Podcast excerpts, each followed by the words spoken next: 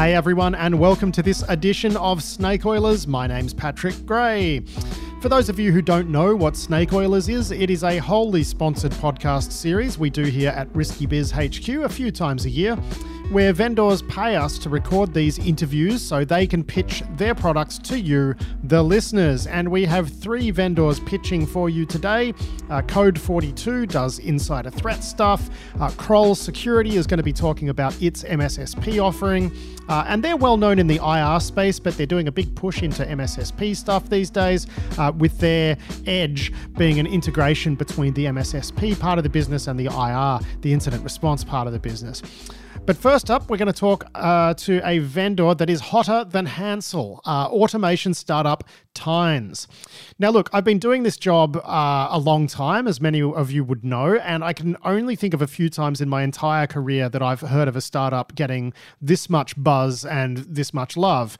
Tines does what they call no code automation for security teams, and I got to tell you, their users sound less like satisfied customers and more like cult members. People absolutely love what Tines is selling, and the feedback from other Risky Biz sponsors who have customers who use Tines to interact with their solutions has been extremely positive also. Tines founder Eoin Hinchy joined me to pitch the product, and uh, here he is. Yeah, so my name is Eoin. I'm founder and CEO of Tines. Um, the company now is about four and a half years old. I founded Tines in 2018 as a first time founder and entrepreneur. Never had any grand ambitions of founding a company, honestly. Um, previous to founding Tines, I spent about 15 years as a security practitioner. So, primarily working in fairly technical roles like incident response, SecOps, security engineering, threat management uh, roles like that in companies like eBay, PayPal, and DocuSign here in Ireland, where I'm based, and also in the Bay Area for a number of years as well. Um, it was really while at DocuSign that I felt the need for a platform like Tines. So at the time, I was like running security operations, had a team of like 50 people spread across the world, all incredible practitioners, right? Knew their jobs inside out, could respond to any type of incident, um, really passionate, well motivated, uh, and well compensated people. But as that company was growing and as our ability to detect malicious behavior in our environments was improving, the amount of repetitive ops work on their plate was also increasing really quickly. And by repetitive ops work, it's all that standard stuff that you'll be used to, like running down phishing emails, responding to EDR alerts, updating tickets, making sure that infrastructure we were spinning up was in compliance, etc., etc. And when we benchmarked it, we found that about 80%, 80% of my team's time was spent doing something they'd already done that day. Now, aside from the fact that that's a really crappy way to allocate capital, it's also a terrible experience for these passionate, experienced security engineers. And it's also, frankly, the reason we invented computers, right? So that people wouldn't have to do this repetitive work over and over again. My challenge was that again, these people were security practitioners and not software engineers. And so they couldn't write the code that we required to automate these processes, to glue these various pieces of technology together, to automatically update tickets, etc., etc. Um, and although one or two of them probably could have written a little bit of Python or some Bash or PowerShell here or there, we didn't want what were literally the company's most mission critical processes hanging off these scripts that were like written by amateurs, hard to manage, weren't logging, weren't being monitored, etc. And well, so and then there's always the 20- um, there's also the uh, you know that person gets hit by a bus problem, right? Which is real. Yeah. That's a real problem. Totally, totally, yeah. as like as, as as depressing as that is, it's actually a genuine concern. Um, and so in in 2017, we said, man, someone someone must have solved this problem. So we started looking around for tools that we could buy that would allow my team who knew their jobs inside out automate their own repetitive tasks end to end regardless of the complexity, the technology stack, etc. without writing code. And over the course of about 6 months, we looked at a dozen different platforms and hated every single one of them. Like we couldn't believe how expensive these tools were, how um Uh, like how rigid they were, how bloated they were, and so out of sheer frustration, for sheer frustration, and being the petulant young, young in inverted commas Irishman I am, I said, you know what, I could do a better job of this myself, and so founded Tines really with the ambition of building the platform that I wished had been available for my team. That's it. Yeah. And essentially, yeah. that boiled down to a tool that would allow anyone automate anything without having to write code. I mean, it seems like the only places where we've seen successful automation have been like, you know, some products have built mm. automation for their product, right? And sure. and that kind of works okay. But it's yep. when you start trying to glue everything together, right? When you've when you've yep. got to have your SIEM talking to your ticketing system and doing a bit of this and doing a bit of that, that's when it starts, you know, getting a little bit unruly, right? Yeah, totally. And I think as well, like it, from our experiences, this is probably the most important thing I'll say all day. Like automation is literally only effective in any case when it's implemented by the people who are doing the job themselves. Right? It can't be the vendor's ProServe, and it can't be a software engineering team who sit like three rows across the across the hall. It's got to be the folks doing the work day in day out who are empowered to automate it themselves, and that's when when you do that, when you equip equip these people with the skills and technologies that they need, that's really when the magic happens. Like genuinely, you get to see some amazing things because honestly, they're the only people who truly understand the edge cases. They're the folks who know that like, hey, on a Tuesday morning, this notification needs to be sent over here rather than over here. But on a Wednesday morning, we can send it down like the the happy path. Yeah, yeah, yeah. But I mean, I can already tell that there's listeners there thinking, I've been fooled by pitches like this before because yeah. we bought some automation thing, and to get it to do anything halfway useful, we had to use or learn some completely indecipherable, like custom scripting language just for that automation solution, right? So that's yeah, been yeah, an issue with those sort of things in the past. Like, what have you done to you know, what have you done to, to actually make it something that can be used by practitioners who are looking to simplify their, their daily lives? Yeah. When I founded the company, the great innovation was that we had kind of discovered that any process, right, regardless of who's doing it, what it does, how complex the technology stack, etc., is really just a series of actions, right? For phishing, it's receive email, extract indicators, push the VirusTotal, create ticket. Very simplified, but it's just a series of actions. And our bet was that there has to be like a lowest common denominator of actions that we would need to support, a, a, like a small amount of things that are required to automate any process.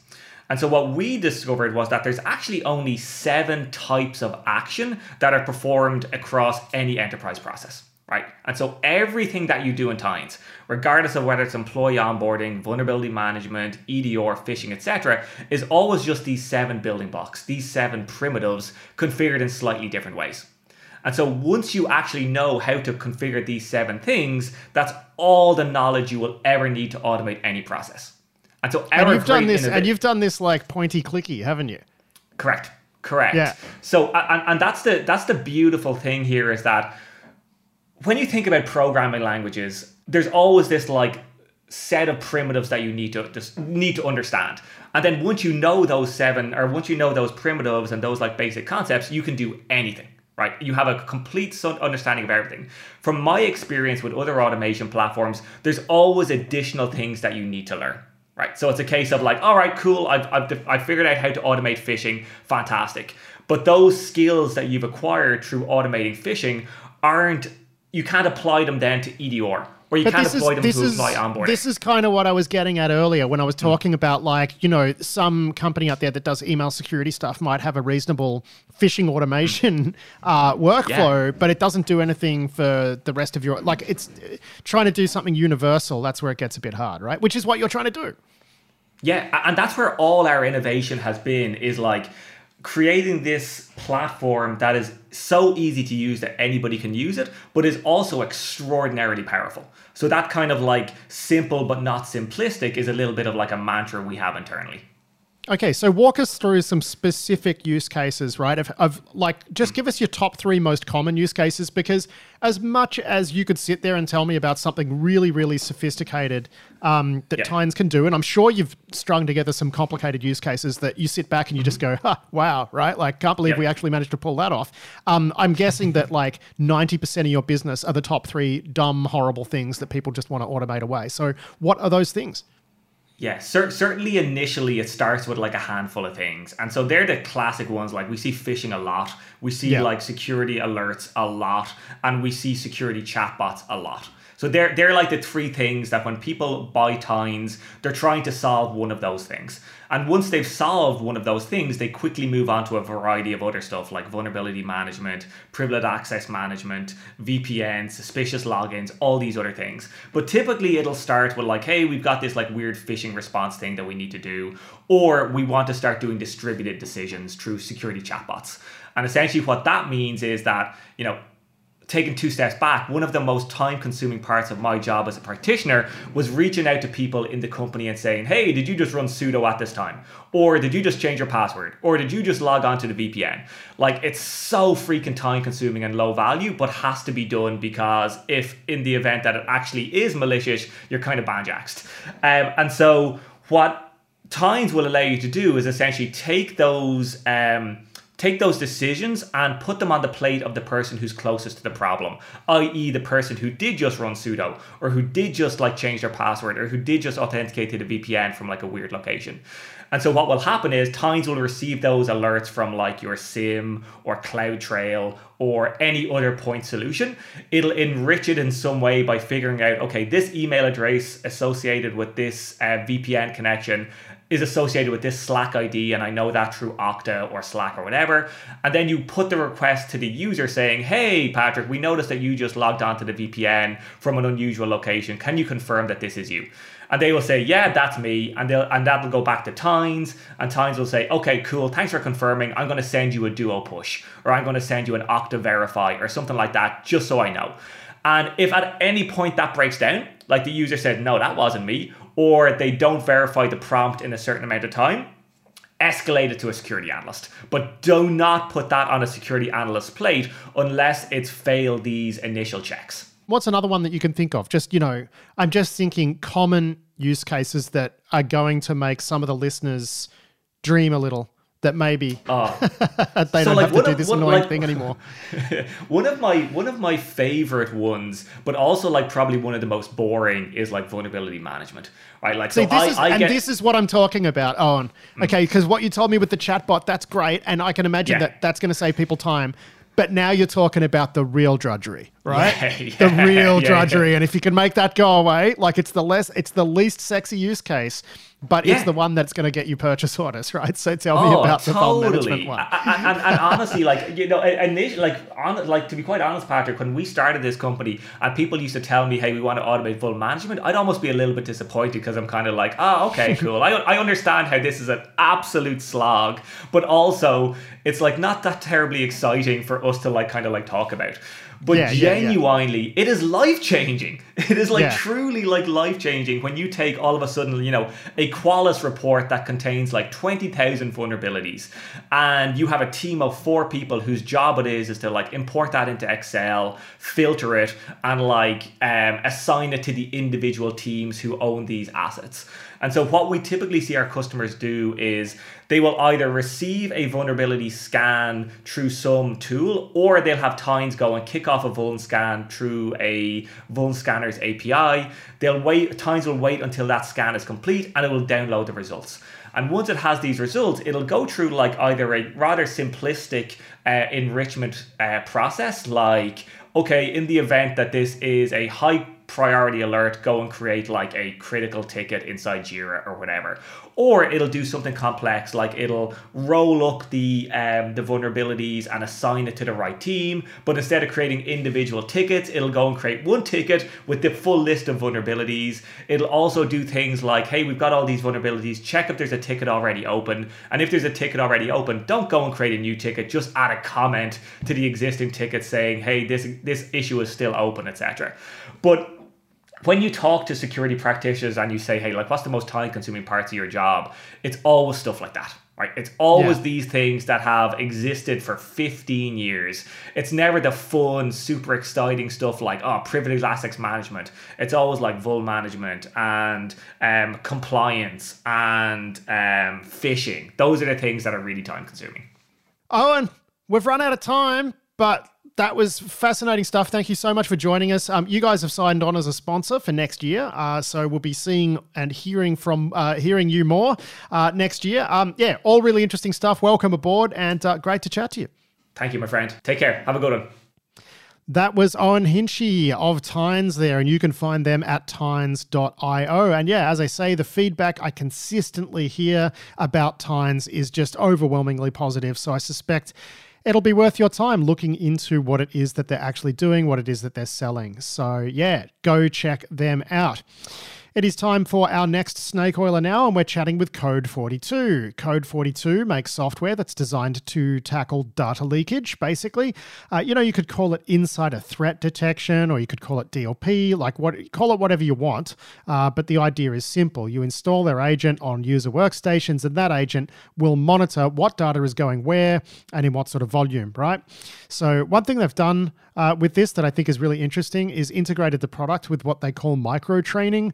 So if the software detects someone uh, taking their work home via Dropbox or something like that out of policy, it'll automatically email a video to that user uh, you know, they'll say, "Hey, here's a video on how on on why we don't do that, why that's out of policy." And by the way, you know, if you want to do this sort of thing, here's how you can do it with the sort of enterprise sanctioned service that our organization uh, supports. So this has a twofold effect.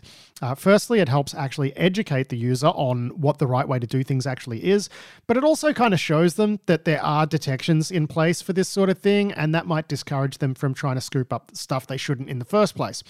Dave Capuano is the SVP of product at Code42, and he joined me for this interview. And I started off by asking him to explain, just in really simple terms, what it is Code42 actually sells. Here he is.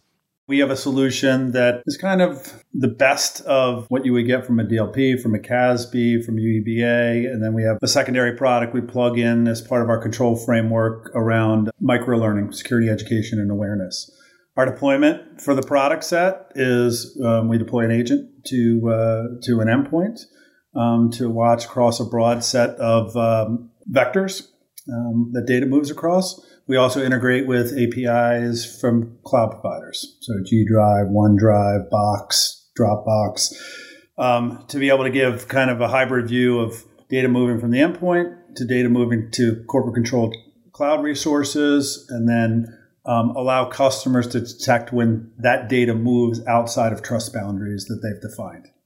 Now, this is an interesting thing, right? Because DLP, I remember there was one RSA conference, I think it was, you know, a long time ago now, where it, it, was the RSA year where everyone was talking about DLP, right? And DLP was going to be the next big thing. You know, mm-hmm. people quickly discovered that DLP projects are fiddly things, right? And they, you know, they take a lot of time and you don't always get great results and they tend to slow people down in their day to day work. And, um, you know, the buzz sort of got sucked out of DLP uh, pretty quick. But we are seeing um, more and more products like this, right? Which which tend to focus more on what a user is doing rather than trying to understand the information that they're that they're moving around. Just look at their behaviors. I mean, we, we, we see that, but we think about data as kind of the the center of everything, and then as you and we're very good at watching data traverse across you know endpoint to cloud and infrastructure across a broad set of vectors, and then intersecting that with users, right? So instead of trying to figure out what is normal for a user, which with the drivers that are really you know pushing our business, which is all data and digital transformation is digitized all data. Collaboration is the norm today, right? I mean, DLP 20 years ago was all about tell me what your critical data is, and you know we'll prevent it from getting out the the gates of the castle. Well, you know the castle is now distributed all over the globe with the pandemic and work from home, that distribution. Um, and and then the other driver that we have that we see in the market that, that that's driving the need for solutions like ours is what you see in the job market. People people changing jobs on uh, a tremendous frequency, and you know what we've seen from our data from our customers, departing employees are the ripe candidates to try and take information with them when they go from one job to another because they think it's going to benefit you know them in their new position. They don't always feel like it's company intellectual property. They don't always think it's you know they think they worked on it they own it they should be able to take it I did notice when I was having a look at your website that uh, you know it, it, it's a pretty prominent feature that you're doing uh, uh, detections around employees who are going to leave. Are you actually doing detections on who is planning to leave by looking at like you know the amount of time they're spending on LinkedIn and stuff like that, or is it more that HR will tell someone, hey, this person's going to leave, and then that sets a flag in your system and you keep a sort of closer watch on them? Yeah, I mean, you know, the thing to think about departing employees is by the time they've given notice, you know, they, they, they usually, if they're thinking about taking data, they've already taken data, right? Um, but it is a it is a big indicator for us. We do get information from HRIS systems, so we can populate it from Workday you know, um, into associated watch lists. You know, we're not doing the what you would consider the traditional performance management stuff. You know, what sites are people surfing to? You know, we do have some uh, behavioral indicators in the product set that might look for things like housekeeping, people cleaning up systems, those kinds of things.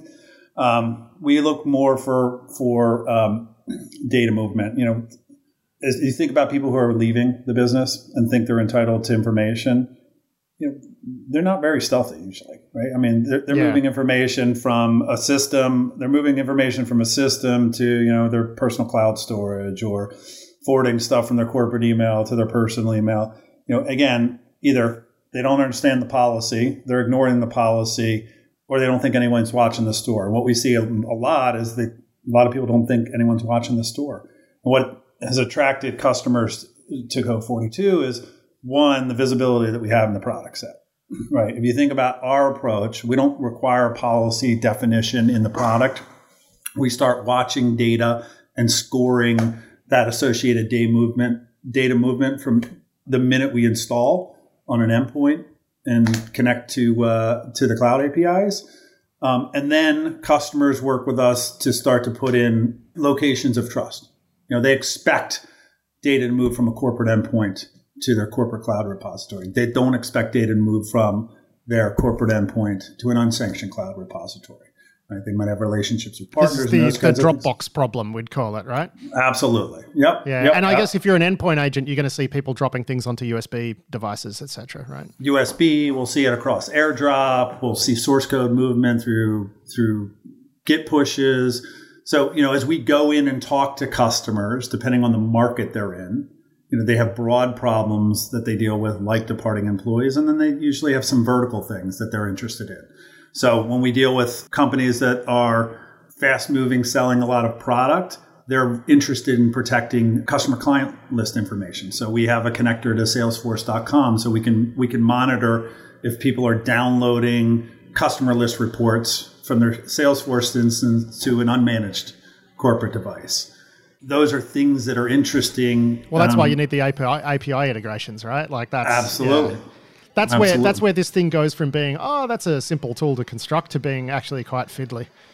Yep. Yeah. Well, yeah. I, you know, and and you know the so the kind of the paradigm changes the visibility that, that, that, people get with the product set and then we typically have lots of conversations and help them evolve their associated program because again at the end of the day they're dealing with their employee base they're traditional security people they're they're not used to leading with empathy they're used to dropping the hammer on folks right and so we're, trying to teach them like how to take and build a program that's focused on you know giving employees the benefit of the doubt because we all know probably 70% of the, the stuff that goes on is accidental they didn't understand the policy Oh, look, man, you know, easy yep. 70, even more than 70% of more. it is people yep. taking work home because they're going to work on an unmanaged device and they just got to get stuff done, right? Like that is absolutely it. And if you can, uh, if you can actually build some, you know, sensitive training around that, I guess that's what, that's the training bit you offer, right?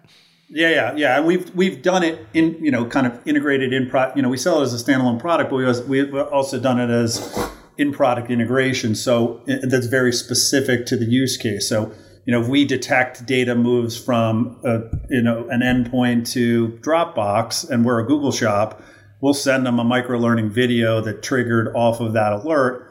The fact that hey, we saw that you moved the data. Just a reminder, Google Drive is our corporate cloud repository. We saw the data got moved to Dropbox. You know, just a reminder that's not a sanctioned tool and here's here's a video explaining why, sort of thing, right? And that goes what, right out to the user, does it? Goes it right, yep, goes right out to the user, and so that you know that's part of the how do you deal with low, moderate, you know, the, the 70, 80% of the world that that is just doing stuff that because they're trying to be more efficient, you know, they're trying to move fast. Because look, at the end of the day, what do CEOs like mine care about? Yes, they care about the security, right? And they want security as an enabler, but they care about selling product, driving ARR, growing the business, right? And so, you know, one of our one of our one of the things we talk about a lot is the collaboration culture because you know think about the number of utilities and tools and applications you have now to move data and connect with with people and, and information right? And the whole mentality of i'm going to shut i'm going to shut everything down and let you work through you know email or work through one channel. It's just people are too smart. They can move yeah. they're going to get around it you know because it's just not it doesn't make their job easy I guess my last question is, you know, quite often we see people buying a control in response to an event, right? And I'm just mm-hmm. wondering, is there a type of event that happens that tends to get people in your front door? Like, you know, director of sales leaves, takes the whole customer list. You know, is that is that a sort of thing that's a path to sales for you? For for for for sure. You know, we we, we yeah. see we, we, we see engineers taking source code, we see salespeople taking customer lists you know, one of the interesting ones we've seen a bunch of times are, are, people you wouldn't think about. People taking HR data, HR salary data when they leave and go to a competitor because they want to then go back to the company and poach, and they know exactly how much they make, how much yep. they can make the new offer at. So we we we we've seen a lot a lot of that information. Um, Just standard corporate shit yeah, no, say, no, you know? no, no, doubt, no doubt. All right, well, Dave Capuano, thank you so much for joining me uh, for that conversation. I got to say, I found the you know the human side, the human element of all of this. Uh, that was that was actually really interesting. Uh, so thank you for that, and uh, best of luck to you. Thanks, Patrick. See you. That was Dave Capuano of Code42 there. Big thanks to him for that. And yeah, I do find it interesting uh, that these days the way people do DLP is to monitor user actions instead of just trying to classify everything. And um, you know, seems like seems like a good idea to me. Uh, but what do I know? I'm just a guy in front of a microphone. Okay, it is time for our third and final snake oiler uh, for this edition. Kroll. That's Kroll with a K R O L L. Uh, Kroll is a corporate investigations and risk consultancy that's been around for something like 50 years. And uh, I did not know this until recently, uh, but Kroll is actually a pretty significant player in the incident response field. So when they first reached out to us, like, honestly, I hadn't heard of them, uh, but I asked around and they actually have a really good reputation for incident response. Uh, and yeah, now they're doing MSSP stuff, and that's what they're here to talk about. So as you'll hear, uh, they reckon that their experience in incident response gives them an edge as an MSSP. When their SOC kicks out a hairy alert, uh, that alert actually gets actioned by the company's full time incident responders. So here's Pearson Clare, Managing Director of Kroll's Cyber Risk Practice, talking about how the company approaches its MSSP offering. Enjoy. You know, most MDR companies do tactical response. That's your immediate containment actions, your traditional response isolation of endpoints, cleaning of persistence, removal of binaries. And we do all of that. But that's where most MDR vendors stop. So where everyone else stops is where we're really just beginning. We threat hunt on the indicators of compromise, we do the root cause analysis, we do the proper forensics. Many of your listeners are probably familiar with the tool that we've released to the community called KAPE, the Kroll Artifact Parser and Extractor. And that's what lets us go even deeper to help get actionable results, to help one, remove the attacker from the network, and two, figure out how they got in, how they got there, clean it up so that the attacker can't come back in with that same path, that there aren't any more exposed credentials, and take those lessons learned to make sure it doesn't happen again. Yeah, now uh, I understand that, uh, like, you know, just before we were recording, one of the things that you said is something that you do a bit differently is like some MDR companies just aren't very good at responding to incidents on like unmanaged endpoints, for example, right? And that's where the incident response expertise comes in handy. Exactly. And, and so let's take an example of that unmanaged endpoint. We might see a DC sync attack happen. And you know as well as I do that a DC sync attack does not make for a good day. But let's say that's the very first piece of telemetry that we get in is a, an attacker on a domain controller deep in your network doing a DC synchronization event. Now that tells us a couple things. One, a very large swath of credentials are probably out the door, but we need to walk that back. A traditional MDR provider may say, that came from an unmanaged endpoint, good luck. Yeah. For us, that's not how we approach this. For us, we want to figure out where that attacker came from. We're going to use all of the EDR telemetry we have available. We may combine that with your SIEM data. We're also going to combine that with host based forensic analysis. Host based forensic analysis from endpoints where we have the EDR tool, and in some cases, host based analysis from computers where we don't have an EDR tool, if we can get that data. Because what we want to do is figure out how the attacker got there, walk back that full attack chain, and make sure that they are completely ejected and that remediation has occurred. Because certainly with the DC sync attack, we know that an attacker probably has the keys to the kingdom. They have perhaps an encrypted state, but every single user credential, every single domain admin credential, service accounts, and the like, where we then need to help that organization build a structured internal remediation plan to get all of those accounts reset to reduce the risk. So we use the exact same responders for both our incident response and our MDR service. And what that means is those exact same incident responders 24 7, 365, within 15 minutes of an alert being fired, you will have an incident responder looking at that alert, looking for what's the risk to your organization and how do we start backing it out. And they have a team of 600 people throughout all of Kroll that they can re- rely upon so that if we need to burst, we have this massive team that we can bring to bear. And that's all included. The Kroll Responder capability is unlimited MDR for covered endpoints.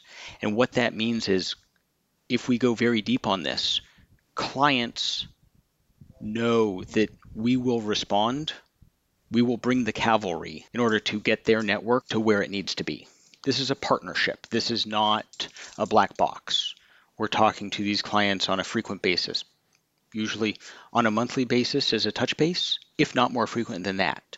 And so we know their infrastructure, they know us, and that means that when something happens, and the goal is to keep it certainly very small, but nonetheless, when we give recommendations, they're tailored to their organization, they're tailored to the event that's occurred, making it in a way that's the appropriate lift for the IT team, not taking a scorched earth approach.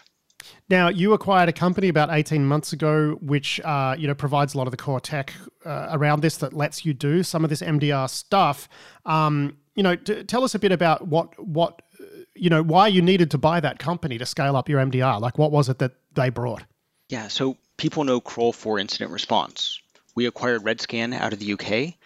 People knew Redscan for their network detection, their SIEM capabilities. And what we saw in this acquisition was just this perfect marriage of two different technology companies, two different uh, consulting companies, two different sets of just really bright people.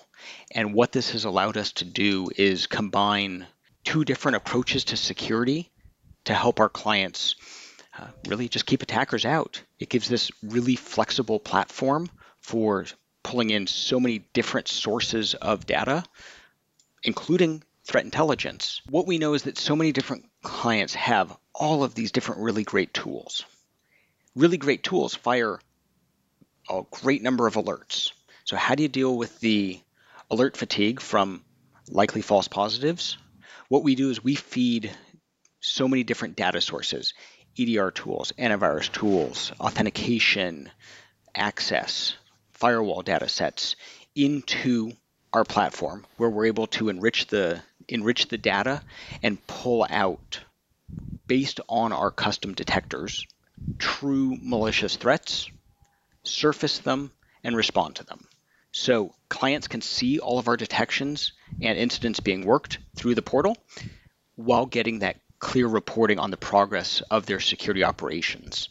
So this is effectively the ability to have an incident response team always watching over your shoulder. I, I imagine you do like a lot of on-prem incident like long long form i guess. I'm sounding like a journalist now but yeah like long form you know incident response with um, you know people who are actually going to go and work on site on major incidents. Um, you do that sort of work right? We do though interestingly with pandemic incident response is now mostly remote. Yeah. Uh, and so if attackers can get in remotely we're able to support remotely. Yeah, no, no, that makes sense. But I, I, guess what I'm asking is like, and even if they're remote, right? Like those big jobs, the big long term mm-hmm. incident response jobs, it's the yep. same people. uh, who are working in the MDR SOC who are going out on those jobs or remotely doing those jobs. So, so do you yep. like rotate people through? Like, what does that actual model look like? Do people spend, you know, two weeks in the SOC and then they're back out doing, you know, long term incident response jobs for two weeks, or how, how does that work? So our our SOC team stays our SOC team. They are very very good at filtering through the detections and firing those alerts. Our, so you got the SOC team, but then yep. they flag something, and then that gets spat out as what, like a ticket that goes to the incident response team. Exactly. So that hits our re- response off. So as soon as a as, as soon as our SOC team validates an alert and says this is a problem, it fires to our response operations team. And our response operations team is the exact same team that supports incident response investigations and our MDR customers. So the SOC the SOC team are just doing detections, is that right? That's correct. Yep. Yeah. So what's your what's your sort of you know detection engineering workflow? Like how much of that is the people in the SOC doing the detections who are coming up with the detection engineering versus the actual incident responders who might be diving a bit deeper into some of these incidents and finding interesting stuff? Is it both, or are they working together, or is it one or the other? it is both and that's the that's the beauty of this is that we have detection engineering from threat intelligence derived from incident response what is fill in the blank nation state doing today? What is fill in the blank ransomware group doing today?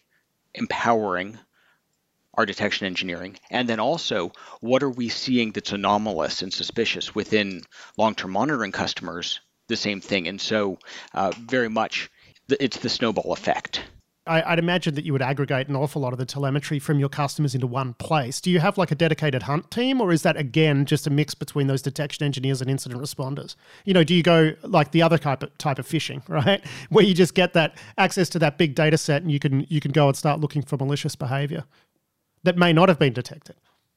So, so I think a great example of that is anytime we see one of these big vulnerabilities, and Log4j is probably still present in so many people's minds. SolarWinds is still present in so many people's minds, and there are so many other vulnerabilities, or maybe it's a new Microsoft Exchange vulnerability where absolutely the, the minute one of those hits, we're going to go out sweeping customer environments looking for the risks to help them get ahead of it. And then as we begin to see other indicators of compromise popping up across uh, multiple clients where we see commonality, that allows us to go dig deeper across all of the clients as well. All right, Pierson Clair, thank you so much for joining us on Snake Oilers to talk about what Kroll is doing in managed detection and response and, uh, you know, uh, more hardcore incident response. A pleasure to chat to you. Patrick, thank you so much. That was Pierson Clair of Kroll there talking about the company's approach to running its MSSP service. Big thanks to them for that. And that is it for this edition of Snake Oilers. I do hope you enjoyed it. We'll be running part two of this Snake Oilers edition next week. But until then, I've been Patrick Gray. Thanks for listening.